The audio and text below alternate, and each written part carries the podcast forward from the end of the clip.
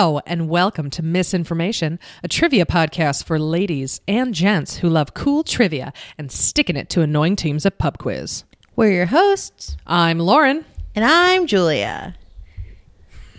Sorry, I was looking for my fidget spinner before before we really started talking because I uh, I- I, mess with the cables and I mess with yeah Can I tell you though, that was flawless. I saw your eyes moving around, you were moving stuff, and you were like, I'm Julia. Like you did not change the tone at all. That's a professional right there. yeah You're a professional. nothing if not professional.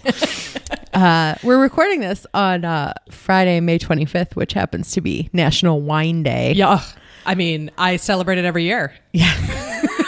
yes. And sometimes on other days Yes, as so well. if you're familiar with us, you know that we enjoy our wine. Yes. Uh, if you're not familiar with us, welcome.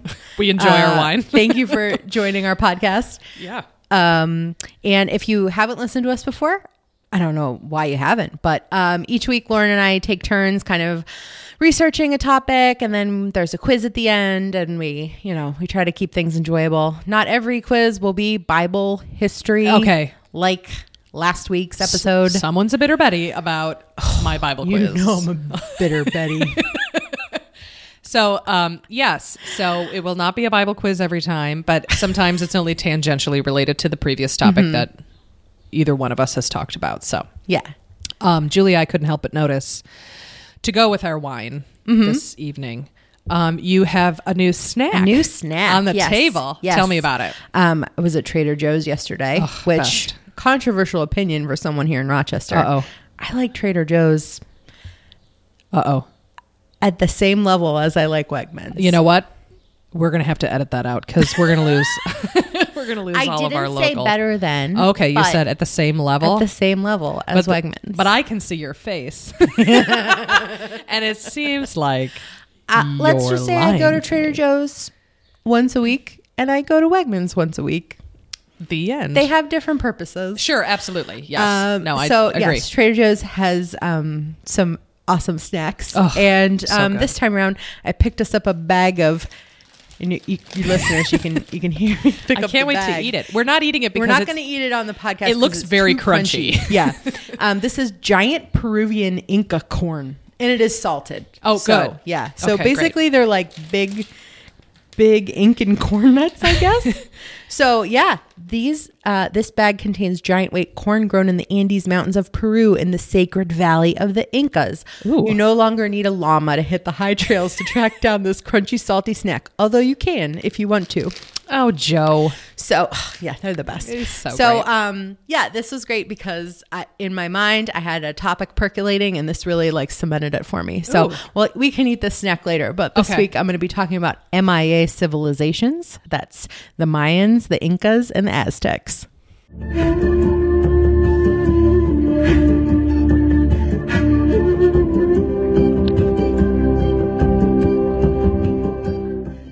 All right, so we're kind of we're gonna go kind of in chronological order in case that will help you to, you know, retain the information. Yeah. Like if I talked about the earliest one, or if I talked about the latest ones first, it might be confusing. Yeah, because I, I mean, this might be uh, ethnocentric of me, but all of these cultures are kind of disassociated from time in my mind. Uh-huh. Sure. they are ancient cultures, and that as far back as I go. Wait till I wait Oh. till you learn. Oh, I can't wait to learn. tonight, Lauren. So yeah, um, this topic comes up at trivia. Um, it's come up on Jeopardy. You know, I want you to know where these cultures are from, kind of what they're known for, um, some key words that, like, if you see this word or hear this word, this probably refers to this culture. Okay, so great. We're going to start with the Mayan civilization. Okay. Now, this was in Mesoamerica, which is basically Central America um, and into Mexico too. Um, they kind of begin around um, 2000 BC. That's kind of so. Wow. This this civilization was around for a lot of different periods, and so you know when when historians refer to them, they have like the the prehistoric and the classical and Yeah, the exactly. post classical and all this stuff. I'm not going to delve that deep into it. Thank So, you. Yeah. Uh-huh. so um, the Maya civilization developed within the Mesoamerican cultural area, which covers a region spreading from northern Mexico southward into Central America. And from this region came a series of important cultural developments, including complex societies, agriculture, cities, monumental architecture, writing, and calendar systems. Also, part of these cultures were blood and human sacrifice. And we'll, get there later. Um, the Mayan people viewed the world as divided into four divisions aligned with the cardinal directions, each with different attributes, and a three way division of the world into the celestial realm. So there's the earth and the underworld. And the celestial realm. Oh, I like this. Um, around 6000 BC, the early inhabitants of Mesoamerica began to domesticate plants, which eventually led to the establishment of their of their agricultural societies. The diverse climate allowed for a wide variation in available crops, but all regions of Mesoamerica cultivated the base crops of maize, aka corn, uh, beans, and squashes. Uh, Mesoamerica didn't use farm animals or the wheel, and they possessed few domesticated animals, uh, although they did domesticate bees. Um, and their principal means of transport was on foot or by canoe. Uh, the territory of, my, of the Maya or the Mayan people, you'll, you'll see them kind of referred to interchangeably, uh, covered a third of Mesoamerica, and the Maya were engaged in a dynamic relationship with neighboring cultures, including the Olmecs, the Mixtecs, the Teotihuacan, the Aztecs, and others. Cool. Yeah. Uh, so the Mesoamerican language area shares a number of important features, including widespread loan words and a use of a vigesimal number system. Now, do you know what that means? No, but I love that word. So the vigesimal number system is base 20. We use the decimal system, which is base 10, but vigesimal is base 20. Okay. Can you give me an example of what that means? Uh, so, uh, in hmm let's see. So, like we, like dimes and stuff. yeah. Yeah. Like we use dimes. oh, oh, I see what you they would So use like a tw- like something worth twenty Okay. instead of something worth 10. So it's almost like like the uh, the inverse. So not inverse, but like the opposite. So instead of like 10, 20, 30, 40, 50, we're using like increments of 10. Uh-huh. Yeah, they would they go would do it in- 20, 40, 60, Yes. 80. Okay. Yes. All right. I think I got that. yeah.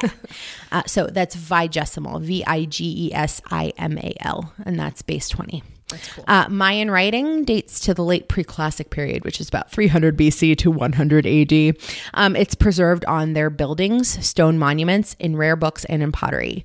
And while words in the English language are formed with combinations of 26 letters, written Mayan words are formed from various combinations of more than 800 hieroglyphs, each representing a symbol. Wow. So um, their system was thought to be the most sophisticated of its kind in Mesoamerica, and only in the last few decades have Mayanists gained the ability to read most of the glyphs. Um, the Catholic Church and Spanish colonial officials destroyed most of the Mayan texts wherever they found them, and therefore the knowledge of Mayan writing. Uh, but by chance, there are three uncontested pre-Columbian books that have been preserved, and these are known as the Madrid Codex, the Dresden Codex, and the Paris Codex. Oh my gosh. Yeah.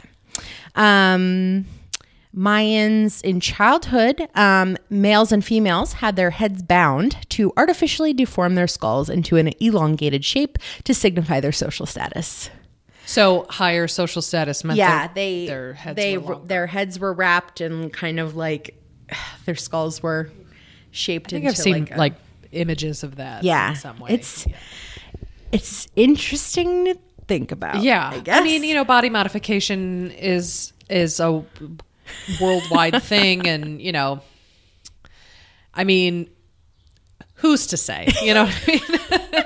some people have gauges in their ears, other people Yeah. uh, adjust the skulls of their babies. Yeah, uh, the Maya also drilled holes into their front teeth and inlaid them with jade, pyrite, hematite, or turquoise. Okay, that that I can get behind. Yeah, it's like a real fancy grill. yeah. Um, and for the Maya, consuming hallucinogens and intoxicants were the best way to talk to the spirits. Sure. So they drank substances like balche, which was made with fermented, possibly psychedelic honey. Um, what? There's psychedelic honey out yeah, there. so I'm guessing if like the bees got the pollen from like you know Oh, plants yeah. that would be poisonous or maybe you know that have a hallucinogenic effect, that Oh my then gosh. their honey would be of course. yeah. But can you imagine, like, you grab the wrong honey in the morning? You're an ancient Mayan. Mm, you got your toast. I got your toast, and you're like, man, I got such a busy day. I got to get into the office soon. Um, and you're like, here we go, bloop bloop, and then you are just tripping, Tripping. balls. and you're like, damn it, not again. It's true. I gotta you can't label get those. the account book straightened out. Like, oh, Um, jeez. Historians have said um, in order for Mayans to get inebriated more quickly and perhaps also to avoid vomiting, they may have administered alcohol and psychoactives rectally. No. And there I know are that that I pained know. you so I'm much just- to say that. I think it's kind of funny in this is funny. context. In this context, um, there are a lot of scenes on Mayan pottery depicting enemas in a ritual context. Oh my God. Um, and you know, apparently, Hey, it's an orifice. You can you can absorb it just as well as any other, really. Who? so That's Mayans. uncomfy. um, during well, this is going to get more uncomfortable. Oh, boy. Uh, during the pre-Columbian era, human sacrifice in Mayan culture was the ritual offering of nourishment to the gods. So they viewed blood as a potent source of nourishment for the Mayan deities, and the sacrifice of a living creature was considered a powerful blood offering. Okay. Basically, the sacrifice of a human life was the ultimate offering of blood to the gods. Yeah. Um, and the most important Mayan rituals cult- culminated in human sacrifice. Um, generally, only high status prisoners of war were sacrificed. Um, they, Sure. They kept lower status prisoners, like for labor. Um, but a number of human sacrificial methods were employed by the Mayans. Oh my gosh. Uh, the most common being decapitation and heart extraction. sure. Um, additional forms of sacrifice included ritually shooting the victim with arrows, hurling sacrifices into a deep sinkhole, entombing them alive to accompany a noble burial, and disembowelment. Oh, and there's the good old method of tying the sacrifice into a ball for a ritual reenactment of the Mesoamerican ball game. no. No. What? The Mesoamerican ball game is a sport with ritual associations played since 1400 BC by the pre Columbian people of ancient Mesoamerica. The sport had different versions in different places during the millennia, and a newer, more modern version of the game called Ulama. U L A M A is still played in a few places by the indigenous population. So the rules of the game are not known, uh, but judging from its descendant, Ulama, uh, they were probably similar to racquetball, where the aim is to keep the ball in play. Wait, so what? in the most common theory of the game, the players would strike the ball with their hips, although some versions allowed the use of forearms, rackets, or bats. So the ball was typically made of solid rubber and weighed as much as nine pounds, and sizes differed greatly over time or according to the version played. And the game had very important ritual aspects, and major formal ball games were held as ritual events. Though late in the history of the game, some cultures occasionally seem to have combined competitions with religious human sacrifice. So they would take the person that they were going to sacrifice and they would tie him up in a ball and they would play the game with him. They and would, like, hip beat check him? Oh, my yeah, with bats and stuff. Oh my Yeah. god. Well, they couldn't keep him in the air for very long because that's like a 150 pound man. You know? Could not keep him in the air very long. There's no infield fly rule in the No. Mesoamerican ball game. That's very difficult to imagine. But also, man, Yeah. what a tough way to go. Yeah. You know? As and the if and even if you're trying to picture it with the ball in itself, Yeah. like, um, they've excavated all of these like stone ball courts is what they've you know Oh, okay. ended up calling them, and so they had rubber down there, and they made these big big rubber balls. That would be and like- then they would play the game in those courts. it'd be like tossing around a medicine ball. Yeah, basically like playing dodgeball, but with a medicine ball. Oh my god, with like a hard rubber heavy ball. Yeah. That's that doesn't sound fun. Or or human sacrifice. Or a human person. Um, the sport was also casually played for recreation by children. Oh, sure. uh, and may have been played by women as well. So they let there you them, go. you Equal know, opportunity. equality.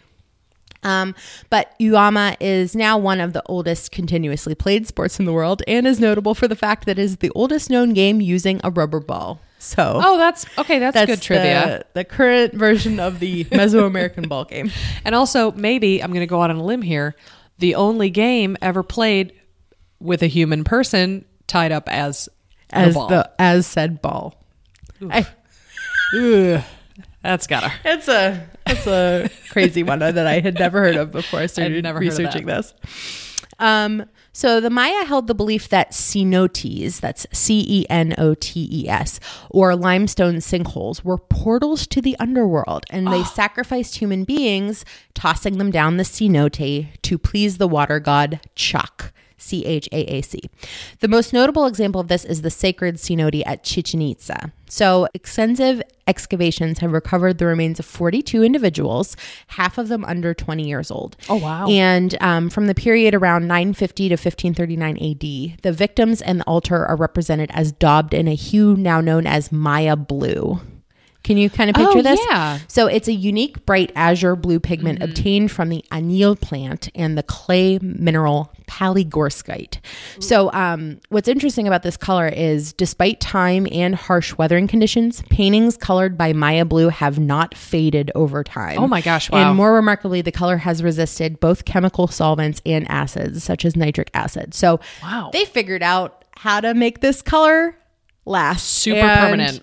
You know, been around for like a thousand years and hasn't faded over time. Wow, that's really so. Like the people that were part of these sacrifices around this time, and then the altars that they were sacrificed on, are painted this color. Yeah.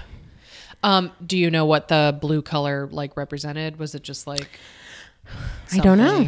Yeah, maybe it was like this is the color of sacrifice. Maybe. Well, they were throwing them to please the water god. Oh, okay. All right. So, So, blue water. All maybe right. related there.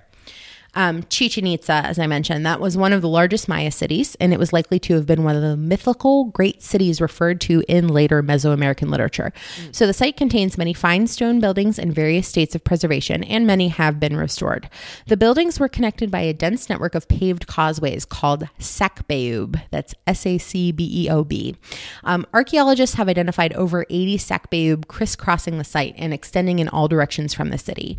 Many of the stone buildings that were there were originally painted in red, green, blue, and purple colors. So Oh, when wow. you look at like ruins nowadays and you just see like gray stone, you're Yeah. like, oh, okay, whatever. But you know, when you picture that or like statues or whatever Yeah. actually painted in these bright colors, it kind of gives you a different idea.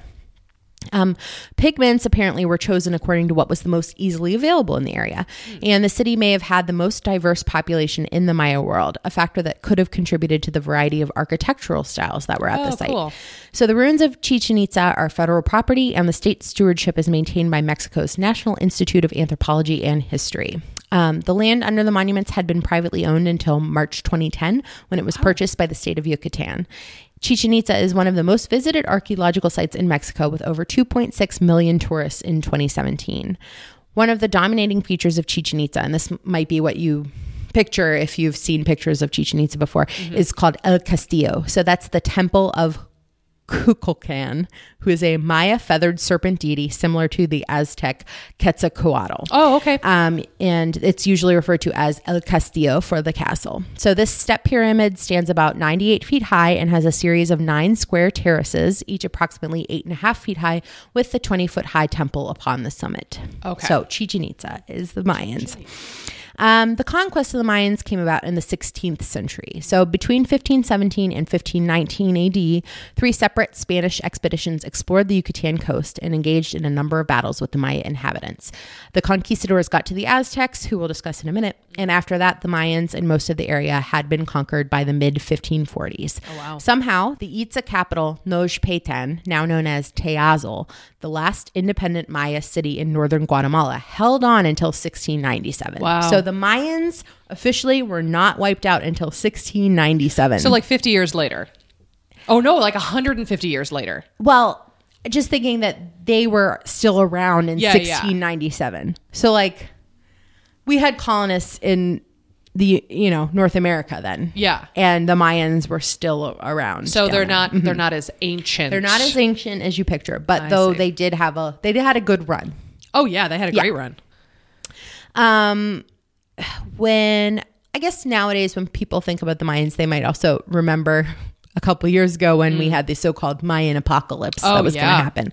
So there was a lot of talk in certain corners of the internet that um, doomsday, as predicted by the Maya calendar, would come on December twenty first, twenty twelve. So that date came and went. Mm-hmm. We're still here. The apocalypse never materialized, but any Mayanists would have said that we had nothing to worry about. So, December 21st, 2012 just happened to coincide with the end of a full cycle of 5,125 years in the Maya's so called long count calendar. So, this calendar was impressive because it used zero as a placeholder. And this is one of the earliest uses of zero as a mathematical concept in history. Oh, cool. Uh, but that was only one of the calendars that the Mayas used. Um, they also had one to plan religious ceremonies, and then they also had a 365 day solar calendar. So Okay. basically, it was just like the big stone that this calendar was on for 5,125 years. They ran out of space. That was the end of the tablet. So essentially, it was like this is the end. Tear off the sheet, Yeah. and the next calendar is Yep. underneath. Yeah. yeah, that's all. Well, So, everyone made a big mess out of a whole lot of nothing. yeah. Yeah, Mm, boy. We're, st- we're, we're still here. Yeah. I mean, yeah. yeah. Or are we? So with the Mayans, what you the keywords you should remember are their um they're parts of Mexico, but mostly Central America. Okay. They had the longest date range of any of the cultures that we're talking about tonight. Um, Chichen Itza and calendars. Chichen Those Itza, things. calendars. Those are Great. the things for the Mayans. I love it. Now the Aztecs. Okay. Do you know when they started? Do you have? Can you hazard a guess? Oh my gosh. Well, they were contemporaneous with the Mayans to a certain extent. Mm-hmm. And they started in what? What did you say again? 2000? Uh, so the Mayans started around uh, 2000 BC. Okay. I'm going to say hmm, 1500 BC. Okay. The the Aztec Empire Uh huh. was from 1430 to 1521 AD. 1430. Oh, wow. Yeah. 15th century Okay. Yeah, yeah, yeah. AD. Oh, wow. So they're definitely more. They're new. They're yeah, like, they're like fresh, fresh. hot. The new hotness. Aztecs. Yeah. Like Leonardo da Vinci was alive like, Yeah. while the Aztec Empire was still Huh. Okay. All was right. Good to around. know. Okay. So the Aztec Empire was an alliance of three Nahua Altepetl city states. So um, Nahua is spelled N A H U A, and um, Altepetl is A L T E P E T L. Um, so these three city states were Mexico, Tenochtitlan, Texcoco, and Tlacopan. Oh, man. You're going to have a hard time Yeah, with the I aren't typed you? out all my pronunciations. That's very Don't smart. worry. Um, so these three city states ruled the area in and around the Valley of Mexico from 1430 until the combined forces of the Spanish conquistadors and their native allies under Hernan Cortez defeated them in 1521. So the word Aztec in modern usage would not have actually been used by the people themselves. Um, it has been variously used to refer to the Triple Alliance Empire, the Nahuatl speaking people of central Mexico prior to the Spanish conquest, or specifically the Mexica ethnicity of the now Nahuatl speaking people. The name comes from an Nahuatl word meaning people from Aztlan, reflecting the mythical place of origin for Nahua peoples. And the capital of the empire, Tenochtitlan, is now the site of present day Mexico City. Oh, okay. So, the Triple Alliance was formed from the victorious faction in a civil war fought between the city of Azcapotzalco and its former tributary provinces. By the time the Spanish arrived in 1519, the lands of the alliance were effectively ruled from Tenochtitlan, while the other partners in the alliance had taken subsidiary roles. So the alliance waged wars of conquest, they expanded rapidly, and at its height, the alliance controlled most of central Mexico as well as some more distant territories within Mesoamerica. Aztec rule has been described by scholars as hegemonic or indirect. And the state religion of the empire was polytheistic, worshiping a diverse pantheon that included dozens of deities. Many had officially recognized cults large enough so that the deity was represented in the central temple precinct of the capital, Tenochtitlan. The imperial cult specifically was that of Huitzilopochtli. That's H U I T Z I L O P O C H T L I, Huitzilopochtli Ooh, you're good at this. the distinctive warlike patron god of the Mexica. Uh, peoples in conquered provinces were allowed to retain and freely continue their own religious traditions, so as long as they added the imperial god Huitzilopochtli to their local pantheons. Oh, so okay. they were like, "You can keep doing what you're doing, but put our guy in there. Put there our guy too." in there too. Toss him in. Yep. Um, the poinsettia was cultivated by the Aztecs, who Oh, hey. used ac- extracts from its leaves to dye cloth. Um, they also use its sap to cure fevers, and the whole plant as a decoration and symbol of purity in their religious ceremonies. Oh, sure. The plant would not grow in their high altitude capital, so rulers would import them from lower lying areas. And Montezuma is said to have loved the plant so much that he sent caravans out to bring them back to his palace by the thousands. So Montezuma. Who is he? Who's he getting revenge on? Yeah. What's the revenge of Montezuma? So Montezuma II was emperor of Mexico from 1502 to 1520, and he was in power when Cortez and the Spanish began their conquest of the Aztec Empire. I see. Uh, Montezuma's revenge is um, a gastrointestinal issue, usually caused by drinking the local water or eating food that visitors are not accustomed to. It's a bacterial illness, always uncomfortable and occasionally serious. Most cases are caused by the E. coli bacterium. Um, the revenge element of the phrase alludes to the supposed hostile attitude of countries that were previously colonized by stronger countries, which are now, in this small but effective way, getting their revenge. Revenge, sure. Um, and so Montezuma, he's the ruler you should know in regard to the Aztecs. Okay, good to know. Um, you know who else did human sacrifices? The- the Aztecs. the Aztec? Oh man, they loved it. Oh, man. So they were particularly noted for practicing human sacrifice on a large scale. An offering Oh, geez. to Huitzilopochtli would be made to restore the blood that he lost as the sun god because the sun was engaged in a daily battle. Oh yeah. Um, human sacrifices would prevent the end of the world that could happen on each cycle of 52 years. So, in the 1487 reconsecration of the Great Pyramid of Tenochtitlan,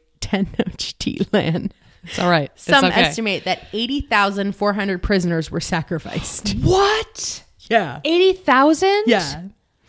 Uh, Where did these people come from? I, I didn't think that there were that many people on the earth at this time. It is the 15th century. Yeah. Okay. Yeah. You're Yeah. right. That's true. That's true. Um, the Aztec also periodically sacrificed children, as it was believed that the rain god Tlaloc uh, required the tears of children. Just let them know. cry. Just let them cry. Don't. Yeah. Uh, human sacrifice was, in this sense, the highest level of offerings through which the Aztecs could repay their debt to the gods. Uh, the most common form of human sacrifice was heart extraction. So the Aztecs believed that the heart was both the seat of the individual and a fragment of the sun's heat. So a cut was made in the abdomen and went through the diaphragm, and the priest would grab the heart, which would be placed in a bowl held by a statue of the honored god, and then the body would be thrown down the temple stairs. Oh, Were they alive at this time? Um, Were they like- I think like the I think like the ripping of the heart out Yeah. is probably what killed them.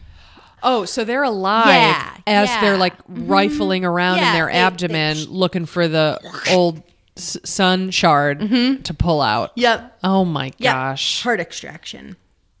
So Could you imagine how do you You're a priest, you're an Aztec priest. Yes. You're training, you're coming up and your your priest overlord mm, your trainer. trainer, thank you, comes to you. I don't know why I thought of overlord. comes to you and is like, "Time for the heart Your extraction. turn. Here we go. We're we're gonna have you practice on someone small first. Oh, Ooh. and the diaphragm is a very powerful muscle. It is a very powerful. It muscle. pulls all Uh-huh. like it pulls your lungs open so that you can breathe. So you got to really dig around in there. Yep. Ooh. They had they had a lot of weapons. yeah, They okay. they were skilled at weapon making. Oh my god. Um, so you know they threw the body, they got the heart. That's the important part. Then they threw the body down the temple stairs. oh my god. The, the then the- Spanish conquistadors must have been like. What the? horrified. we got to kill all of these people. I mean, not saying that that was a good thing, but you know, Um, so the body, Yeah, yeah. Sans heart, would land on a terrace at the base of the pyramid. And before and during the killing, priests and the audience members would gather in the plaza below. And they would also commit like forms of auto sacrifice where they would kind of also stab and uh, pierce and bleed themselves too. okay, sure, all right, yeah. hey. Um, so hymns, whistles, spectacular costume dances, and percussive music mark different phases of the rite. Uh, the body parts would then be disposed of. Uh, the viscera fled, fed to the animals at the zoo, oh, no which. I thought was kind of a funny a sense zoo? in all the middle of this. Um, and then the bleeding head would be placed on display in the tzompantli, Okay, the skull rack. That's what I'm naming my Wi-Fi when I get home. Tzompantli. That's T Z O M P A N T L I. Tzompantli. Um, the skull rack. Oh man, it's all over Aztec stuff. They so anyway. Oh my gosh. So with a skull rack, they would you know they would have the skull. Sure, they would have a these skull. piles of skulls. Then they would drill holes.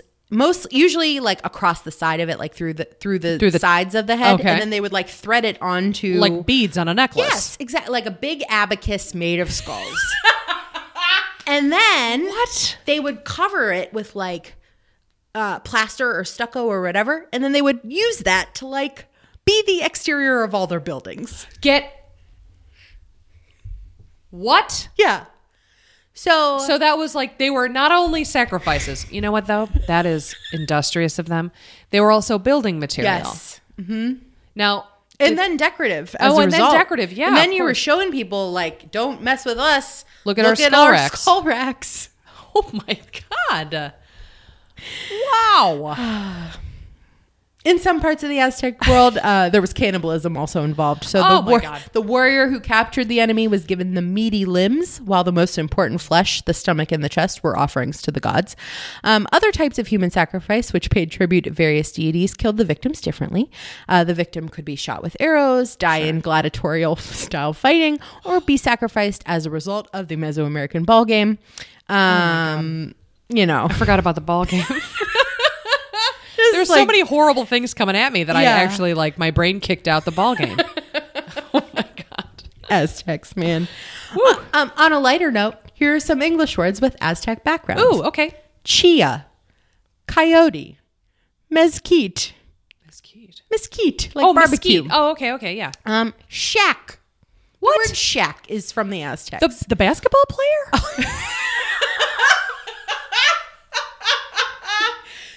Shaquille O'Neal is actually a god from the Aztec you know what? I can Empire. see it. I can see it. He's very tall. Uh, shack like a like a house. Oh, oh. Shaq, get in touch with us and let us know if you have any Aztec blood. Oh my gosh. Could you could you imagine? How What a great would that warrior be? He would be. Oh, such a warrior. Other English words with Aztec backgrounds: tomato, What? avocado, Okay. chili, Yeah. guacamole. Are you getting hungry? Yeah. Ooh, I Um, could go for some salsa. And and my favorite, chocolate. Ah, yes. So, chocolate.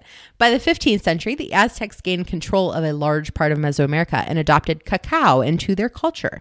They associated chocolate with Quetzalcoatl, who, according to one legend, was cast away by the other gods for sharing chocolate with the humans, and identified its extrication from the pod with the removal of the human heart in sacrifice. It really just all Oh, comes yeah, it all to comes heart. together. It's so it's kind of like they the other gods didn't like him because he shared chocolate with the humans, kind of like Prometheus shared fire with the humans. oh, like, right, right. Yeah, okay. interesting That is a good um yeah, that's a Yeah. good connection. Interesting. Um, so, in contrast to the Maya, who liked their chocolate warm, the Aztecs drank it cold, seasoning it with a broad variety of additives, including chile pepper, allspice, vanilla, and honey. No word if it was psychedelic honey. yeah, that's true. um, Could you imagine? Yeah. Uh, in the Aztec Empire, cocoa beans were often used as currency. For mm. example, the Aztecs used a bartering system in which one turkey cost 100 cacao beans, and one fresh avocado was worth three beans. Oh man, if I could get an avocado these days for three beans, avocados are so expensive now. so you just got to save up a lot of beans, and then you can buy a house. I- the girl at at Wegmans will be like, "What are you doing? We take American money here, cash or credit. I wonder what would happen if you tried to barter at Wegmans. they would probably. What, what like like what would they do? The 16 year old cashier at Wegmans. They would call a manager. One, two. I know that Wegmans has a very like family oriented management system. So I manage. Uh, so I imagine I would be taken aside and gently spoken to, probably by a female They probably member have of an the in-house management. therapist. Oh, I'm sure. Yeah, yeah. And then they would be like, "Do you need, do you need help? Should we call someone? Because these beans are not. We don't take these I beans. this bag of beans. yeah, they would probably call yeah a psychiatrist oh my gosh. or just push me out the door. I'm gonna try it. I'm gonna try it. Keep an eye out on the news for Yeah. uh, for developing I'm stories. arrested. So what you need to do, to remember about the Aztecs? Yes. Mexico, Montezuma, Cortez, chocolate, uh, a sun god, uh, human sacrifice, especially the heart. Yes. and they were the 15th to 16th century. Okay, great. Okay. Then on to the Incans. Haha. The Incan Empire, 1438 to 1533. So oh, again, Oh, wow, kind okay. of the same time period as the Aztecs, but in a different place. The Incas were in the western coast of South America. Yes. So the Incas held the largest empire in pre Columbian America and possibly the largest empire in the world in the early 16th century. Wow. Its political and administrative structure was fairly sophisticated for the Americas at the time. The administrative, political, and military center of the empire was located in Cuzco in modern day Peru. And the Inca civilization rose from the highlands of Peru sometime in the early 13th century, and its last stronghold was conquered by the Spanish in 1572. Hmm. So, from 1438 to 1533, the Incas incorporated a large portion of western South America, centered on the Andes Mountains, using both conquest and peaceful assimilation. At its largest, the empire joined Peru, large parts of modern Ecuador, western and south central Bolivia, northwest Argentina, north and central Chile, and a small part of southwest Colombia into a state comparable to the historical empires of Eurasia. So this was this It was, was big. huge. Yeah. Uh, during their reign, the Incas assimilated multiple regional tribes in a 300,000 square mile area to produce a complex empire with a population estimated between 3 and 12 million people. Wow. The realm, which they called Tahuantinsuyu, T A H U A N T I N S U Y U, Tahuantinsuyu, or the Four Corners together, had 20,000 miles of roads, provincial oh, wow. governors, granaries, and storehouses, high altitude agriculture, and an economic system called mita, where citizens provided labor, goods, or military service to the state in exchange for food and protection. Oh, okay. That's So they were- sophisticated. They were, sophisticated. Yeah. The empire's official language was Quechua. That's Q U E C H U A. Uh, many local forms of worship persisted in the empire, most of them concerning local sacred wakas, which could be a natural location or a monument. The Inca leadership encouraged the sun worship of Inti, their sun god, and imposed its sovereignty above other cults. The Incas considered their king, the Sapa Inca, to be the son of the sun, so like S O N of the Of S U N. S-U-N. Uh, notable features of the Inca Empire included its monumental architecture, especially stonework, extensive road network reaching all corners of the empire, finely woven textiles, use of knotted strings called kipu for record keeping and communication. It's just really interesting. That is really interesting. Yeah, so they they didn't like they didn't have glyphs. They didn't like write things down Yeah. like these other cultures. They used knots in string to um, communicate gosh, and like to. Oh, record their stories and stuff. so that's some of that has persisted. Like it still exists, but it's but the people who could interpret it can't like, long anymore. gone. Yeah. Wow, that's Yeah. cool. Um, the Incas also were able to produce many agricultural innovations in a difficult environment. Sure. aka they're up in the mountains. Yeah, yeah. Um, and the organization imposed on its people and their labor. So the Incas' downfall was Spanish conquistadors led by Francisco Pizarro, who explored south from what is today Panama, reaching Inca territory by 1526. They realized they were in a wealthy land with prospects of great treasure, and after another expedition in 1529, Pizarro traveled to Spain and received royal approval to conquer the region and become its viceroy. Pizarro was named governor and captain of all conquests in Peru, or New Castile, as the Spanish now called the land. And when Pizarro and the Spanish conquistadors returned to Peru in 1532, the empire was weakening in a war of succession between the sons of Sapa Inca, uh, named Huayna Capac, Huascar, and Atahualpa, and unrest among newly conquered territories.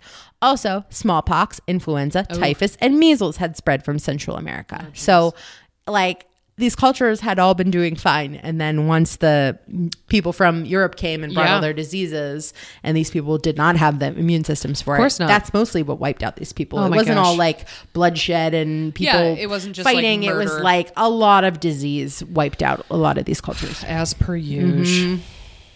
Um, in 1533, Spaniards kidnapped and executed Atahualpa, the last Incan emperor, and effectively ended the Inca's empire. Um, places you should know Machu Picchu. Oh, of course. Yeah. So, alternately defined as a sanctuary and a citadel, Machu Picchu was constructed sometime in the mid 15th century, possibly by Pachacuti, the Sapa Inca, who defeated the Chanque tribe and expanded the kingdom of Cusco into the vast Inca empire. So, for more than a century, researchers, archaeologists, anthropologists, and historians have postulated myriad reasons behind the scene, the site's construction. Some believed it was a royal retreat, and others think it was a pilgrimage site to honor the founding of the Inca religion, or likely some combination of a spiritual and official estate built in a sacred landscape. At Machu Picchu, 16 stone waterfalls sequence down one side of the site, and all over Machu Picchu, massive crafted stones are fit together in near perfect harmony and celebrate the sun, the year cycle, the surrounding mountain shapes, and the way humans take a step, which is kind of interesting to think Oh, about. that's like interesting. that's how it's built. So um, the site, you know, was basically untouched for centuries and it was rediscovered by Hiram Bingham in 1911 who thought that he had found the lost city of the Incas. Oh, sure. he wrote books and he made a lot he like his, he made his career in the 20th century off of finding the lost city of the Incas. Yeah. His name was Hiram Bingham. Um, the Inca moral code was Amasua, Amayuya, Amakea. Do not steal, do not lie, do not be lazy.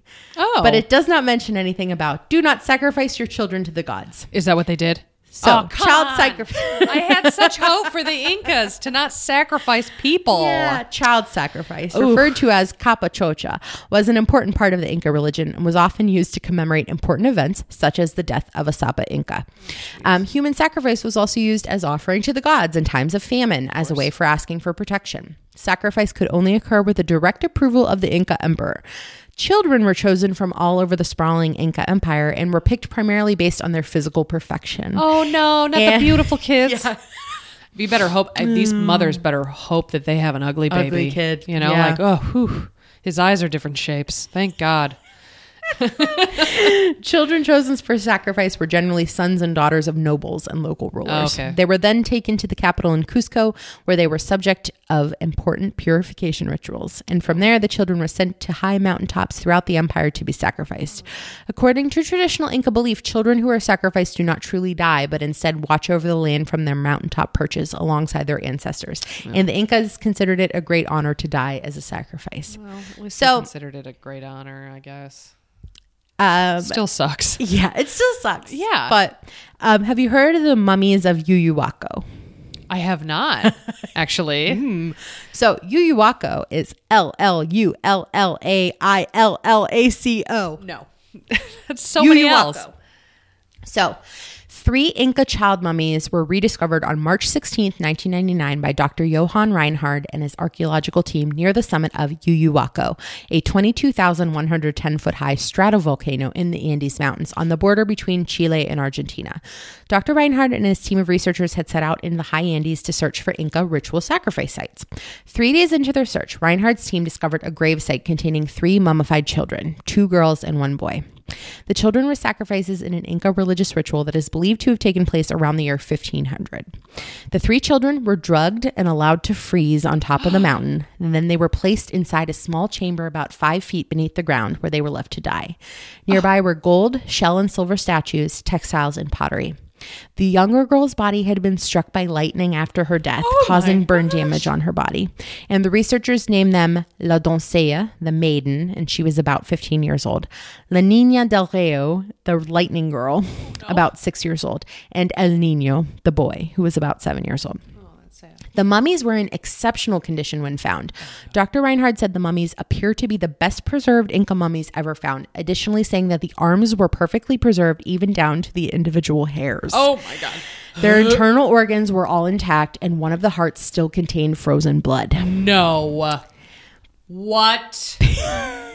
So, uh. because the mummies froze before dehydration could occur, the desiccation and shriveling of the organs that's typical to exposed human remains never took place. And according to a biochemical analysis of La Doncella's hair, the children were drugged with alcohol and coca before the start of the sacrificial Cocaine ritual. and booze? Yeah. Oh my gosh, what La a way to go. Doncella had been drugged by coca leaves and a maize beer known as chicha. Though all three of the sacrifices consumed significant amounts of these substances prior to the ritual, a hair sample analysis shows that La Doncella consumed significantly more coca and alcohol than either El Nino or La Nina del Rio. And her hair contained the largest concentration of coca ever found in Andean human remains. oh my god. These mummies remain on display at the Museum of High Altitude Archaeology, a museum dedicated entirely to the display of these mummies in Salta, Argentina. To prevent deterioration, a computer controlled climate system maintains environmental conditions similar to those on the mountaintop where they spent the previous 500 Get- years. And if an earthquake or other emergency were to result in the loss of power, it, the airplane of the provincial governor of Argentina would be used to fly the mummies to another location Oh my gosh. and they have been the subject of much controversy, especially with regards to indigenous rights. But we're not going to get into that here. Oh my gosh. Well, yeah, I was going to say. the photographs are insane. It looks like a 15 year old girl wearing leather clothes fell asleep. Oh my gosh, I got chills. I'll show you. I'll show you a picture, and you can decide if you want to post it on. The No, Twitter I'm definitely going to post it on Twitter. But- Keep an eye out for that, Yeah. guys. So they have preserved them in exactly how they were found. Yeah. Like they, you know, have done analysis on the stuff, obviously. Um, but it just kind of looks like she's laying down, Oh my kind of God. slumped in a sleep, and it's That's insane. yeah, Yeah, I mean, the idea of display of human remains, we deal with that all the time at the mm-hmm. museum, having to do with like the NAGPRA yeah, law and exactly. all of this stuff. Like if if it's a a culture, many cultures don't display their human remains. That's not how mm-hmm. that works. And displaying the remains of another culture, Yeah, especially one that you've conquered, mm-hmm. is like no bueno. yeah, and also part of it is um, part of the controversy is like, well, this now this museum is making money because people are exactly. coming to see them, and the money is not going to the people who you Descended know, from- these family. Yeah, Yeah, exactly. exactly. But oh, my yeah, those are the mummies of Llullaillaco. They were That's- Incan. Oh my god. So what you need to remember about the Incans, it's Peru and South America. You have Cusco, you have Machu Picchu, you're in the Andean mountains, uh, Pizarro. Uh, there were also child sacrifices, and then these Andean mummies. And they were the Incans were also the 15th to 16th century. wow, that's amazing. So that's Oh my a lot, a lot of human sacrifices. Wow. You know A lot what? More than I than I realized there a would lot be. more than I was expecting tonight. Mm-hmm. Especially when we we just started off talking about corn talking about snacks. corn snacks. But thank you. Good. Yeah. I now I have like a place in time Yeah, and space. Yeah. For these cultures. So mm-hmm. that's very good. Thank you. which is funny to think that that some of these were you know contemporary to Yeah. things that we study nowadays such as like artists or, or historians or authors like these what we consider ancient cultures are actually still Yeah, not that ancient Yeah. Yeah, and also super sophisticated. Like, you know, a lot Yeah. of times people think you think kind of linear, linearly that um, non-white ancient cultures Mm-hmm. were very primitive and they didn't, you know, that it was the great European wave of Oh, yeah. Renaissance that brought about all of this technology and like new discoveries. they were in fact, fully functioning societies until Way the before we Spaniards came came, in and diseased them all to death exactly. Jeez, sad. Mayas, Incans, and Aztecs. Mayas, Incans, Aztecs. Thank you, Julie. So my quiz is called These Answers Are MIA. This is a quiz on famous people who have gone missing and the country that's home of rapper MIA, Sri Lanka. Uh, for better accessibility, all of the Sri Lanka questions are either true or false or multiple choice. Thank you for that. Yeah. because I know very little about Sri Lanka. Question one True or false? Sri Lanka was the first Asian country known to have a female ruler. Question two Can you handle the truth? Sir Walter Raleigh's famous lost colony of Roanoke disappeared around 1590 when 120 colonists seemingly vanished without a trace. Among the missing colonists was which toddler, the first English child born in North America? Question three, multiple choice. On the national flag of Sri Lanka is which creature wielding a sword? Is it A, a dragon, B, a lion, C, an eagle, or D, a lobster? Question four. The name Robert Leroy Parker may not ring any bells, but this infamous adult was an American train robber, bank robber, and the leader of a gang of criminal outlaws known as the Wild Bunch in the American Old West. He and his accomplice, Harry Alonzo Longabaugh, went missing in Bolivia in 1908 while on the run from the Pinkerton Detective Agency. By what alias was Parker better known? Question five True or false? The national sport of Sri Lanka is volleyball. Question six. In 1937, Amelia Earhart and her partner disappeared on a flight that would make her the first woman to circumnavigate the globe in an airplane. Wright said, What was the name of her expert navigator, an aviation pioneer who first charted many commercial airline routes across the Pacific Ocean? Question 7. Multiple choice. The two main traditional cultures in Sri Lanka are the Sinhalese and what other ethnic group? Is it A. Khmer, B. Turkic, C. Tamil, or D. Bengali? Question 8. Wow, I'm really not in the mood to talk about it yet, but this American big band trombonist and band leader disappeared while traveling to France to moonlight serenade the U.S. troops during World War II. He wasn't on a Chattanooga Choo Choo or a Pennsylvania 65000. What was the name of this best selling recording artist whose plane vanished over the English Channel on December 15th, 1944? Question nine, multiple choice. Sri Lanka is especially well known for mining what gemstones, also the gem of the 45th wedding anniversary? Is it A, sapphire, B, emerald, C, garnet, or D, tanzanite? And finally, question 10. Our generation has grown up hearing about the missing union leader and activist Jimmy Hoffa, who vanished in Michigan in July 1975. With what union, abbreviated IBT, was he affiliated? Give you about a minute to think, and we'll be back with your answers.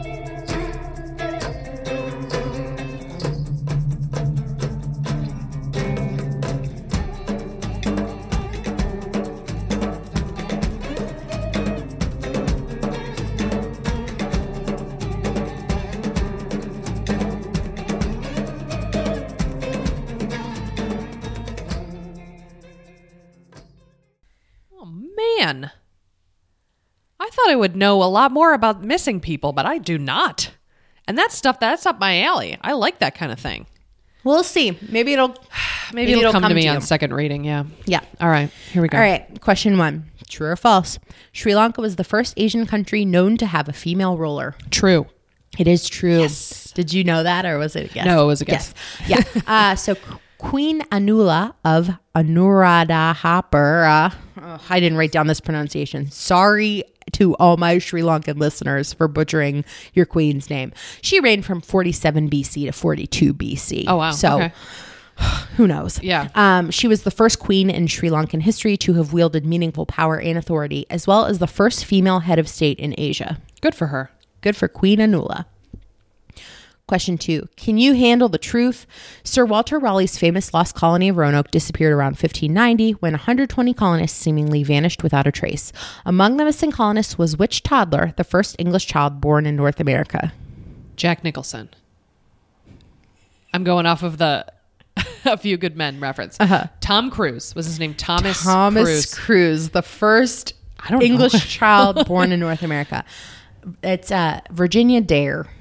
Oh, Virginia Dare. Okay, I have heard mm-hmm. this. I have heard of this. Yep. So, you know, that was one of the first like that's one of the first like historical things that like really Stuck out for you? Yeah, launched like in third grade I read it like an article about it and I thought this was the cool I was like I'm going to solve this. You know what I mean? Yeah, yeah. Cuz like the only clue they had was carved into a tree was the word Croatoan. And I was like, "Well, I'm Croatian. Maybe it's related to that." I remember like very like being like we can solve this. And Um that was the beginning. nobody's ever ever That's found amazing. anything. Yep.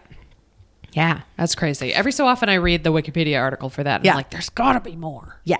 Oh, boy. Well, Roanoke Island is now part of North Carolina. Oh, and I okay. went to Roanoke College, and a lot of people would say, Oh, is that where the lost colony was? And they're like, No, Roanoke College is in southwestern Virginia.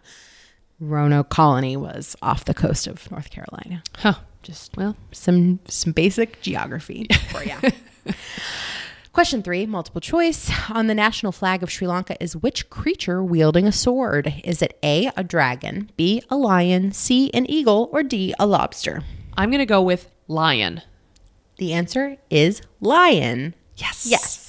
Man, I'm so good at the Sri Lanka stuff. Yeah. So Sri Lankan flag consists of a gold lion holding a kastane sword in its right forepaw on a maroon background with four gold bo leaves in each corner. This is bordered by gold, and to its left are two vertical stripes of equal size in green and saffron, with the saffron stripe closest to the lion. The lion represents the Sinhalese, while the four bo leaves represent Buddhism's four concepts. Ah, yes. Um, the stripes represent the two main minorities, so the orange representing the Sri Lankan Tamils and the green representing Muslims. The maroon background and gold border represent minority faiths and minority ethnicities, respectively. Question four. The name Robert Leroy Parker may not ring any bells, but this infamous adult was an American train robber, bank robber, and the leader of a gang of criminal outlaws known as the Wild Bunch in the American Old West. He and his accomplice, Harry Alonzo Longabaugh, went missing in Bolivia in 1908 while on the run from the Pinkerton Detective Agency. By what alias was Parker better known? Oh my gosh. Was it Marcus Mark? Marky Mark and the Wild Bunch? No, it's the Funky Marky Bunch. Mark and the Funky Bunch. It's the Funky Bunch. I have no idea. It's Butch Cassidy. oh, seriously? Yeah. What happened to the Sundance Kid? Well, Harry Alonzo Longabaugh, the Sundance Kid, went missing with him. You know what? I saw Bolivia. the movie and everything. Yeah, I was just going to say the acclaimed 1969 movie about the pair starred Paul Newman as Butch Cassidy and Robert Redford as the Sundance Kid. So handsome. Hello. Hello.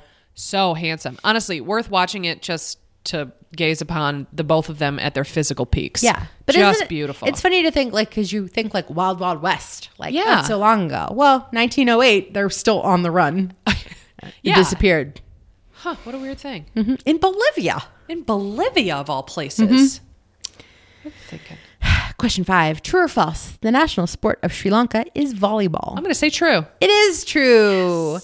Um, I think maybe some people might think that the Sri Lankan national sport is cricket, and it's not. Um, sports wise, the Sri Lanka national cricket team achieved considerable success beginning in the 1990s, rising from underdog status to winning the 1996 Cricket World Cup. Yeah. Congrats. Woo. I Um, as there. for the Olympics, Sri Lankans have won two medals at Olympic Games. Nice. One silver by Duncan White at the 1948 London Olympics for the men's 400 meter hurdles, and one silver by Susanthika Jayasinghe at the 2000 Sydney Olympics for the women's 200 meters. So they have won two Olympic medals. That's pretty good for a very small country. Yes. Um, question six. In 1937, Amelia Earhart and her partner disappeared on a flight that would have made her the first woman to circumnavigate the globe in an airplane. Wright said, What was the name of her expert navigator and aviation pioneer who first charted many commercial airline routes across the Pacific Ocean? I have, I, I couldn't even begin to think of who If I said the clue was Wright said, would that help you? was it. Was it one of the Wright brothers? Oh, sorry. Wright, like R I G H T. Oh, then no, that doesn't help. The answer is Fred Noonan. Fred Noonan. Oh, Like right, Wright said said Fred. Fred. Oh, I was that's trying good. to get that's you good. there. No, that's yep, good. Fred Noonan. And people think like he made a mistake, and that's Oh. what happened. Because like in his like the last radio report or something, he was like, "Oh, we're this far from this place," and, And the people in that place were weren't. like, "Nope, they weren't here." Oh my gosh. Well, that's on you, Fred. Should have got a woman in the cockpit. Am I right? Question seven, Ah, was- uh, multiple choice. The two main traditional cultures in Sri Lanka are the Sinhalese and what other ethnic group? Um, A. Khmer, Khmer, that's K H M E R. Uh, B. Turkic, C. Tamil, or D. Bengali. I'm going to say Tamil. It is Tamil Well, I because of my answer. you about mentioned the flag. it in the yeah. flag. Yeah. Yeah, so um, Tamil people, also referred to as Tamils, are a Dravidian ethnic group who speak Tamil as their mother tongue and trace their ancestry to the Indian state of Tamil Nadu, the Indian Union Territory of Puducherry, or the northern eastern Provence and Puttalam district of Sri Lanka. Tamil people, with a population of approximately 76 million living around the world, are one of the largest and oldest of the existing ethno linguistic cultural groups of people in the modern world. That's cool. Look at that. Sri Lanka. Sri Lanka. Um, question eight. Wow. I'm really not in the mood to talk about it yet, but this American big band trombonist and bandleader disappeared while traveling to France to moonlight serenade the U.S. troops during World War II. He wasn't on a Chattanooga Choo Choo or a Pennsylvania 65000. What was the name of this best selling recording artist whose plane vanished over the English Channel on December 15th, 1944? I know you are dropping like so many hints in that. And I don't know if it's because I finished my glass of wine very quickly, but I cannot think of even a single band leader to even guess about. It's Glenn Miller. Glenn Miller, he disappeared? He disappeared. So what happened? Oh well, no, he disappeared. I don't know the answer to the Well, rest yeah, of of that course. question, but um, the the rest of his bandmates didn't go with him on this trip. Like he Okay. was going ahead to like set everything up, and Yeah. then they were gonna like do like a residency to entertain the troops. Um, so the rest of his band decided that they wanted to stay named the Glenn Miller Orchestra, and so they kind of had like a Oh. ghost band for all these years. That was like, well, I mean, like they, Well, you know, yeah, they were still the Glenn Miller. Orchestra, but just no Glenn Miller. There was no there. Glenn Miller. and there's still a Glenn Miller Orchestra. Are you like serious? today, yeah. Oh They've just God. kind of like kept it, Yeah. kept it going. They just used his name. Oh my God. Yeah. I had no idea. Yeah. Huh. Glenn Miller disappeared. vanished. I'm still not in the mood to talk about it. Question nine. Multiple choice. Okay. Sri Lanka is especially well known for mining what gemstones? Also, the gem of the 45th wedding anniversary. Is it A, sapphire, B, emerald, C, garnet, or D, tanzanite? All right. I'm just going to go with my with my gut. I'm going to go mm-hmm. with sapphire. It is sapphire. Yes. In uh, 2015, the world's largest blue star sapphire, nicknamed the Star of Adam, was mined in Ratnapura, weighing an astonishing 1,404 carats. What? That's so big. It's gigantic. Is it uncut? Yeah, it- they polished it into a. Oh my God. Yeah. Is it so beautiful? It's beautiful. well, it's a, a star sapphire, so Yeah, you can't it's- see through it. It just has that really Yeah, neat, it has like that optic. aster, yeah, that Mhm. aster in it. Yeah. Oh my God. That's so cool. And finally, question 10. Our generation has grown up hearing about the missing union leader and activist Jimmy Hoffa, who vanished in Michigan in July 1975. With what union, abbreviated IBT, was he affiliated? International Breaking. What's, What do you Tigers. think the T is The T for is a union group? Uh, trade trade union. oh my God. I am really doing poorly. Um, no, you're not. uh, what's I can't think of anything that starts with T. I can't think of a single Teamsters. Teamsters. the International Brotherhood of Teamsters. Of course, Teamsters. What do mm-hmm. Teamsters do? Like I've always union. Yeah, of course. Yeah, because you, know, you always hear like, "Oh, he's a teamster," you know, and you're like, "Oh, right, moo." What is a teamster? All right, we're gonna do a whole topic. Oh, on unions. Oh, that's a good That would be idea. a good idea. Yeah, I like that because there's a lot of stories around unions. Yeah. Oh, and- we could talk about Tammany Hall. oh yeah, Oh. Tammany Hall. All right, good, Great. done and done. There's a little teaser for you guys. Yeah, for teaser, Mm, at some point we're going to talk about unions. Unions. So anyway, Jimmy Hoffa was uh, was a teamster. Okay. Um, over the years, Hoffa was rumored to have been buried at New York Giants Stadium Yep. in New Jersey, the Pulaski Skyway, the Renaissance Center, which was the headquarters for GM in Detroit, and also a horse barn in Michigan. Hoffa's body has never been found. So I just feel like I always like grew up hearing it as like a punchline, like yeah, you know, where's oh, Jimmy Hoffa? Yeah, Jimmy Hoffa's body. Yeah, that whole thing. Mm-hmm.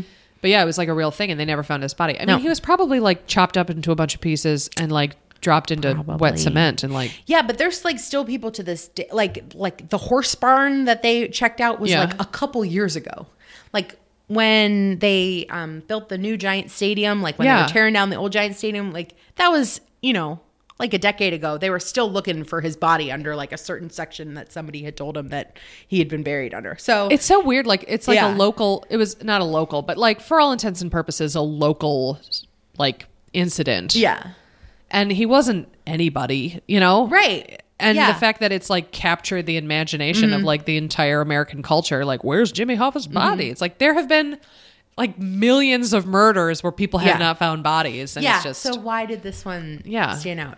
There is a Wikipedia page of of, of missing people, which is fascinating. Oh, I've seen that. It's very good. and they get really detailed in into like the 21st century ones. They get Oh, into yeah. like you know cases that of are of people that wouldn't be traditionally represented in news stories and stuff like that, which is really like Interesting. interesting to see. So yeah, cool. yeah. So uh, that was my that was the quiz. That the answers I are was- MIA. Better at Sri Lanka than I was expecting. So Isn't that there how you it go? goes? There you have it. That's awesome. So Well, thank you, Jewel. um, yeah, no problem. So um, we got a really great uh, Oh my gosh. message. Y- you guys, you don't even understand how beyond thrilled. Chuffed. Chuffed. Yes, I will use a foreign term to describe the happiness and joy that swelled in my chest when I got this email. Our listener, Heather. Hey, Heather, we love her. She was so excited about our Bible quiz, my Bible quiz, I should say. Um, and she tweeted at us and said something along the lines of, I went to Bible school and I'm very, I got really excited about the Bible quiz and I'm going to send you, I have a song about Zacchaeus and I'm going to send it to you guys and forgive me ahead of time for my enthusiasm. And I was like, please, I can't wait to hear about this. So she wrote us, as I tweet, so I deliver. For full effect, imagine me shaking a finger during the You Come Down lyric. And she wrote, Heart, Stars, and Rainbows, Heather. So I'm going to So play we're gonna share that. We're going to share that right now. Hi, Lauren. Hi, Julia. This is Heather Hurley, uh, avid fan and fervent tweeter. Uh, I just finished listening to episode 43 about skin. And let me first say that in a lot of your episodes, there is some element that I start out feeling one way about. And then by the time the segment is over, I feel the exact opposite way. And in this episode, it was the, um, concept of binding books in human skin, which when I first heard about it, I was horrified. I was like, that's literally the grossest thing I've ever heard. And then by the end of the segment, I was like, that's so badass. Does my legacy need to be that I demand I get turned into a book? Maybe. I don't know. That's a life choice for me to continue to think about. Uh, the real reason that I called was the Bible quiz at the end of the episode, which, um, as a Bible college graduate who has who has gone to literally thousands of church services, I am always delighted when I get to show off a little Bible knowledge, um, which usually happens in like pub trivia or quiz situations. And the um, Bible quiz in question two asked about the story of Zacchaeus, which is a little bit, when I heard it, it's a little bit of a deep pull. And when I heard it, I thought to myself, you know what? Respect. Respect for a quiz that right on question two says, we're not here to play around. We're asking you about Zacchaeus. Um, and this is actually not the first time Zacchaeus has come up for me in a trivia situation. Um, a couple years ago at the World Quizzing Championships, there was a question about um, where you had to name the kind of tree that Zacchaeus climbed. So, see, he comes up. Um, he's a little trickster, that's Zacchaeus. Anyway, um, the story of Zacchaeus has a little song that goes along with it that I have shared with y- yay dozens of second graders over the years and I would be remiss not to share it uh, with you. Uh, uh, so, without further ado, the song of Zacchaeus, which will help you remember the story if you ever need to in the future and have forgotten uh, the quiz that, that we all took in episode 43. Zacchaeus was a wee little man, and a wee little man was he. He climbed up in a sycamore tree, for the Lord he wanted to see.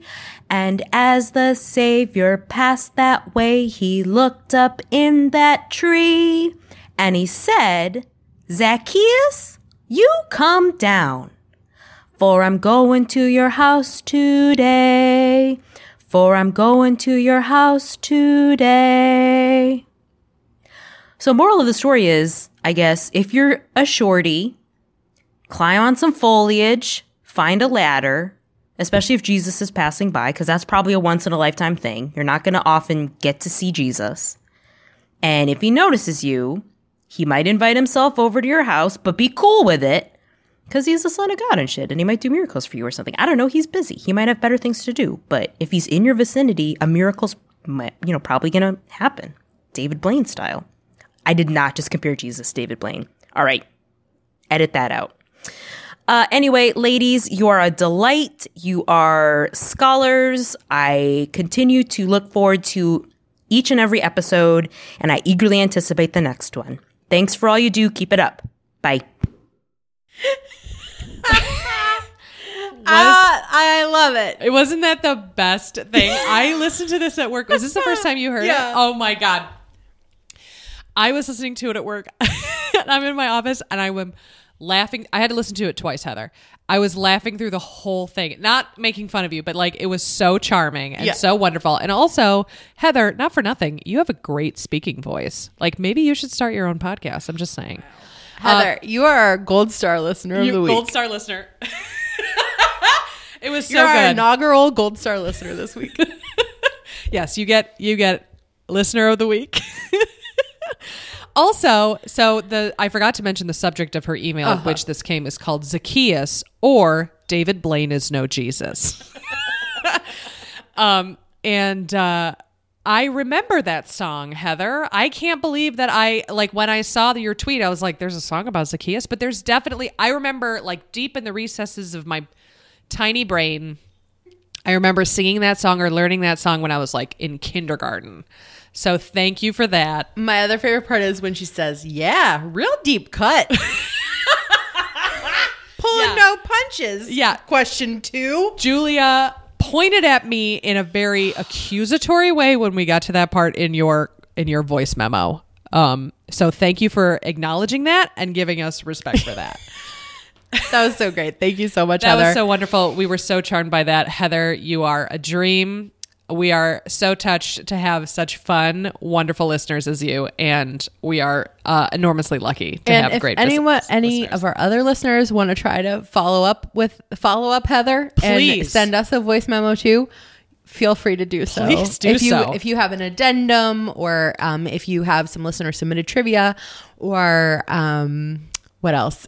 Uh, if you've yeah. also eaten yak cheese, Yeah. please feel free. If you got a funny story about a topic that is related in some way that we've already talked about, please send it along. send it along. yeah. Oh my gosh. Thank you so much, Heather. We're just, Yeah. it's wonderful. So yeah, she emailed us at misinfopod at gmail.com. Oh, yeah. And you can also find us on Twitter at misinfopod. Uh, we have a Facebook page, Misinformation, a trivia podcast, and we have a website, www.misinfopod.com. And you know what else you can do on our website? You can stream us. Uh, if you would like to listen to any episode, uh, past or present, uh, you can Not also- future. Those are not ready yet. No, they're not. We don't. We haven't even come up with them yet. Uh, and if you want to download us, if you want to listen to more, uh, you can find us on uh, iTunes, Google Play, Stitcher, or use any podcast app you prefer with our RSS feed. Please rate, review, and subscribe. Please rate, review, and subscribe. Yes.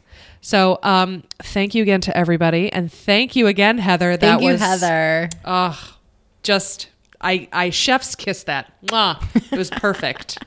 so thank you so much. All right. Well, thanks for listening, you guys. We'll catch you next time. Thanks. Bye.